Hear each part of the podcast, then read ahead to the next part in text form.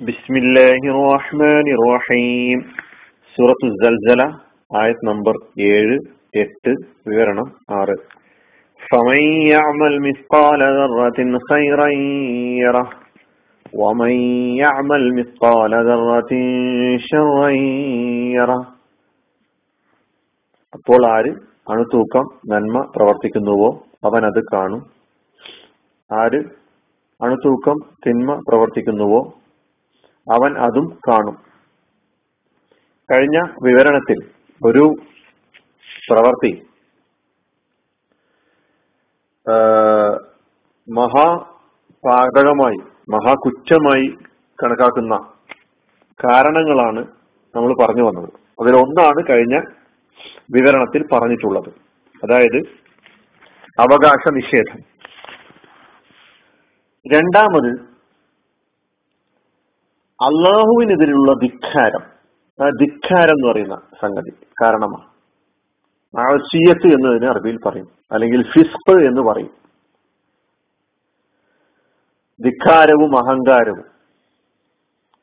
അള്ളാഹു റബ്ബുൽ ഇസ്സത്ത് കാട്ടിത്തന്ന വിവരിച്ചു തന്ന ഹറാമുകളെയും ഹലാലുകളെയും തിരസ്കരിക്കുക. അതായത് അള്ളാഹു വിലക്കിയ കാര്യങ്ങൾ കരുതിക്കൂട്ടി പ്രവർത്തിക്കുക. അള്ളാഹുവിന്റെ ശാസനകളെ മനഃപൂർവം തള്ളിക്കളയുക. ഈ മനഃപൂർവം കരുതിക്കൂട്ടി എന്നുള്ള പ്രയോഗം അടിവരായിട്ട് നമ്മൾ മനസ്സിലാക്കേണ്ടതുണ്ട്. അറിയാതെ സംഭവിക്കുന്ന കാര്യങ്ങൾ അത് വേറെ തന്നെ നമ്മൾ മനസ്സിലാക്കേണ്ടതാണ്. അതുകൊണ്ടാണ് മനഃപൂർവമുള്ള ധിക്കാരങ്ങൾ. മനഃപൂർവം അള്ളാഹുവിന്റെ ഹറാമുകളെയും ഹലാലുകളെയും തള്ളിക്കളയുന്ന ഒരു ജീവിത രീതിയുമായി മുന്നോട്ട് പോകുന്ന ആളുകൾ. അവർ ചെയ്യുന്നത് മഹാപാതകമാണ്. അപ്പൊ ഏഴ് വൻപാപങ്ങളിൽ ഹദീസിൽ നമ്മൾ നേരത്തെ പറഞ്ഞ കഴിഞ്ഞ ക്ലാസ്സിൽ പറഞ്ഞ ആ ഏഴ് വൻപാപങ്ങളിൽ ആ പാപങ്ങൾ വൻപാപങ്ങളാകാനുണ്ടായ കാരണങ്ങളിൽ അവകാശ നിഷേധം എന്ന ഒരു കാരണമുള്ളതുപോലെ തന്നെ അള്ളാഹുവിനെ ധിക്കരിക്കുക എന്ന് പറയുന്ന ഈ കാരണവും കൂടി കൂടി കുടികൊള്ളുന്നുണ്ട്.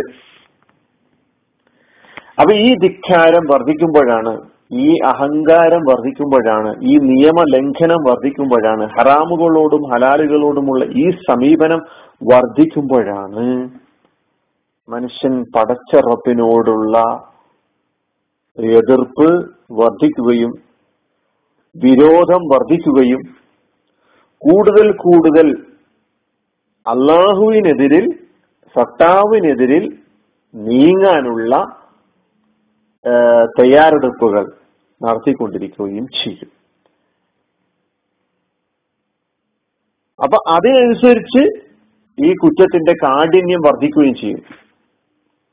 അപ്പൊ നേരത്തെ അതിന്റെ അറബി പദം ഞാൻ പറഞ്ഞു ഫിസ്ക് ഫാസിഖ് മഴസീയത്ത് ധിക്കാരം അല്ലെ? നമ്മൾ ആരുടെ നിയമനിർദ്ദേശങ്ങളാണ് അംഗീകരിക്കുകയും അനുസരിക്കുകയും ചെയ്യേണ്ടത്? ഞാൻ സ്വയം വിചാരിക്കുകയാണ്.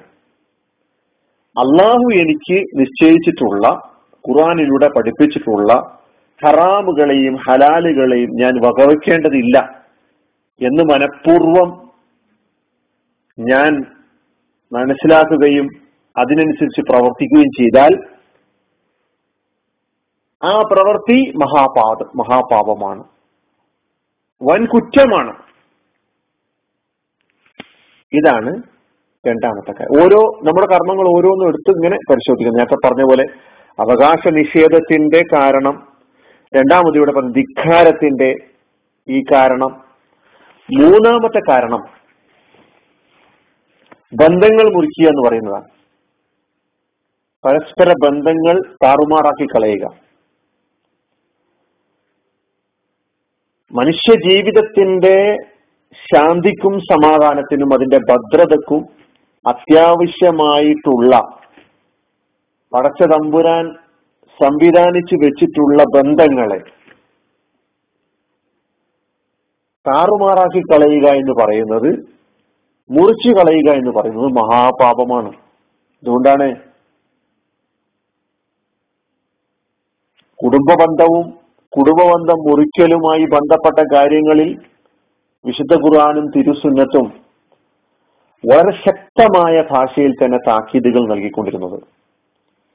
നമ്മൾ ബന്ധങ്ങളിൽ പരമമായ പ്രാധാന്യം കൊടുക്കേണ്ട ബന്ധം നമ്മൾ നമ്മുടെ സഖാവായ അള്ളാഹുവുമായുള്ള ബന്ധത്തിനാണ്. ആ ബന്ധം വളരെ പ്രധാനപ്പെട്ടത്. അതിനുശേഷമാണ് അള്ളാഹുവിന്റെ അടിയങ്ങളുമായി ബന്ധപ്പെട്ട ബന്ധങ്ങൾ കിടക്കുന്നത്. അപ്പൊ ഒരു സൃഷ്ടിയും ഒരു സൃഷ്ടാവും തമ്മിലുള്ള അള്ളാഹുവും അള്ളാഹുവിന്റെ അടിമയും തമ്മിലുള്ള ബന്ധം രൂഢമൂലമാകണം. അതിന് അള്ളാഹു സഹായകമാകുന്ന സ്വഭാവത്തിൽ നമ്മുടെ മുമ്പിൽ ആരാധനകളുടെ ദിക്കറുകളുടെ ദ്വാകളുടെ ദ്വാകളുടെ പ്രാർത്ഥനകളുടെ പാപമോചന പ്രാർത്ഥനകളുടെ രൂപത്തിൽ ഒരുപാട് സംഗതികൾ ഖുറാനിലൂടെയും ഹദീസിലൂടെയും വിവരിച്ചിട്ടുണ്ട്. ഞാനും എന്റെ റബ്ബും തമ്മിലുള്ള ബന്ധം രൂഢമൂലമാക്കി ചേർക്കുന്നതിന് വേണ്ടി. അതൊരിക്കലും ഉലച്ചിൽ തട്ടാൻ അനുവദിക്കരുത്. താറുമാറാകാൻ പാടില്ല. അപ്പൊ താറുമാറാക്കുക എന്ന് പറയുന്നത് വൻ പാവമാണ് ഇനി സൃഷ്ടികൾ തമ്മിലുള്ള ബന്ധം നാം എടുത്ത് പരിശോധിച്ചു നോക്കുകയാണെങ്കിൽ വൈവാഹികമായ ബന്ധങ്ങൾ കുടുംബ ബന്ധങ്ങൾ സാമൂഹിക ബന്ധങ്ങൾ സാഹോദര്യ ബന്ധങ്ങൾ രാഷ്ട്രാന്തരീയ ബന്ധങ്ങൾ. ഇതൊക്കെ ഇസ്ലാം നമ്മെ പഠിപ്പിക്കുന്ന പാലിക്കണമെന്ന് ആവശ്യപ്പെട്ടിട്ടുള്ള ബന്ധങ്ങളാണ്. ഇങ്ങനെയുള്ള ബന്ധങ്ങൾ ഇതിൽ ഓരോന്നിനും അതിന്റെതായ പ്രാധാന്യമുണ്ട്. വൈവാഹിക ബന്ധം കുടുംബ ബന്ധം അതുപോലെ തന്നെ വൈവാഹിക ബന്ധം. കുടുംബ ബന്ധത്തിന് ഒന്നാമത്തെ പ്രാധാന്യം വളരെ പ്രധാനപ്പെട്ട കാര്യമാണ്. അത് മുറിക്കുക എന്ന് പറയുന്നത് വലിയ പാപമാണ്. വൈവാഹിക ജീവിതവുമായി ബന്ധപ്പെട്ടിട്ടുള്ള ഭാര്യയും ഭർത്താവും തമ്മിലുള്ള ബന്ധം മാതാവും പിതാവും തമ്മിലുള്ള ബന്ധം അതുപോലെ പിതാവും മക്കളും മക്കളും പിതാവും അങ്ങനെ മാതാപിതാക്കൾ സന്താനങ്ങൾ തമ്മിലുള്ള ബന്ധങ്ങൾ ഇതൊക്കെ വളരെ പ്രാധാന്യത്തോടു കൂടി ഇസ്ലാം നമ്മുടെ മുമ്പിൽ അവതരിപ്പിക്കുന്നുണ്ട്. ഇതൊക്കെ ജീവിതത്തിൽ എത്രയോ തവണ നാം ലംഘിച്ചുകൊണ്ടിരിക്കുന്നു എന്നതൊരു യാഥാർത്ഥ്യമാണ്. നമസ്കാരത്തിന്റെ കാര്യത്തിലും നോമ്പിന്റെ ആരാധനാപരമായ കാര്യങ്ങളിലൊക്കെ നിഷ്ഠ പാലിക്കുന്ന ആളുകൾ ഇത്തരം ബന്ധങ്ങളുടെ മേഖലയിൽ പട്ടപൂജ്യമാണ് എന്നുള്ളതാണ് യാഥാർത്ഥ്യം. നമ്മൾ ഓരോരുത്തരും നമ്മുടെ നെഞ്ചത്ത് കൈവച്ചുകൊണ്ട് പരിശോധിക്കേണ്ടതുണ്ട്.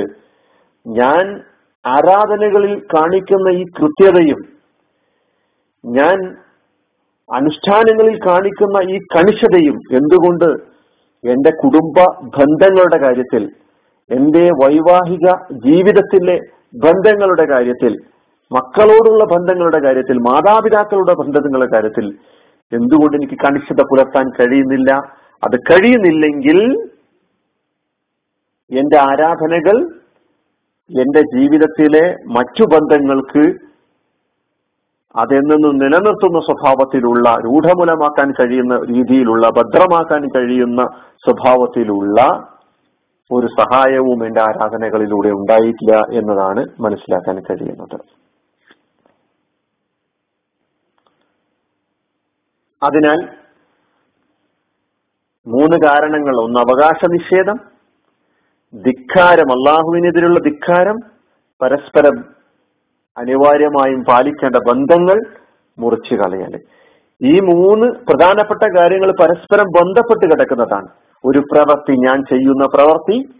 ഈ മൂന്ന് കാരണങ്ങളിൽ ഏതെങ്കിലും ഒന്നുമായി അതിന്റെ അതിന്റെ ഏറ്റവ്യത്യാസങ്ങളോടുകൂടി നാം പഠിക്കാനും മനസ്സിലാക്കാനും കഴിയും. എന്റെ പ്രവൃത്തി മുന്നിൽ വെച്ചുകൊണ്ട് പഠിക്കാൻ തയ്യാറായാൽ എനിക്ക് മനസ്സിലാക്കാൻ കഴിയും. ഞാൻ ചെയ്യുന്ന പ്രവൃത്തി മഹാപാപമാണോ അല്ലേ എന്നുള്ളത്. അള്ളാഹു സുബാനുവ താല വൻ കുറ്റങ്ങളിൽ നിന്ന് മഹാപാപങ്ങളിൽ നിന്ന് മനഃപൂർവമായി ചെയ്യുന്ന കുറ്റങ്ങളിൽ നിന്ന് കരുതിക്കൂട്ടി ചെയ്യുന്ന പാപങ്ങളിൽ നിന്ന് നാം ഏവരെയും കാത്തുരക്ഷിക്കുമാറാകട്ടെ. കർമ്മങ്ങൾ ഗൗരവമായി കണ്ട് വൻകുറ്റങ്ങളിൽ നിന്നൊക്കെ തന്നെ മാറി നിന്ന് ജീവിതം മുന്നോട്ട് നയിക്കുന്ന സത്യവിശ്വാസികളുടെ കൂട്ടത്തിൽ നമ്മെ അള്ളാഹു ഉൾപ്പെടുത്തി അനുഗ്രഹിക്കുമാറാകട്ടെ.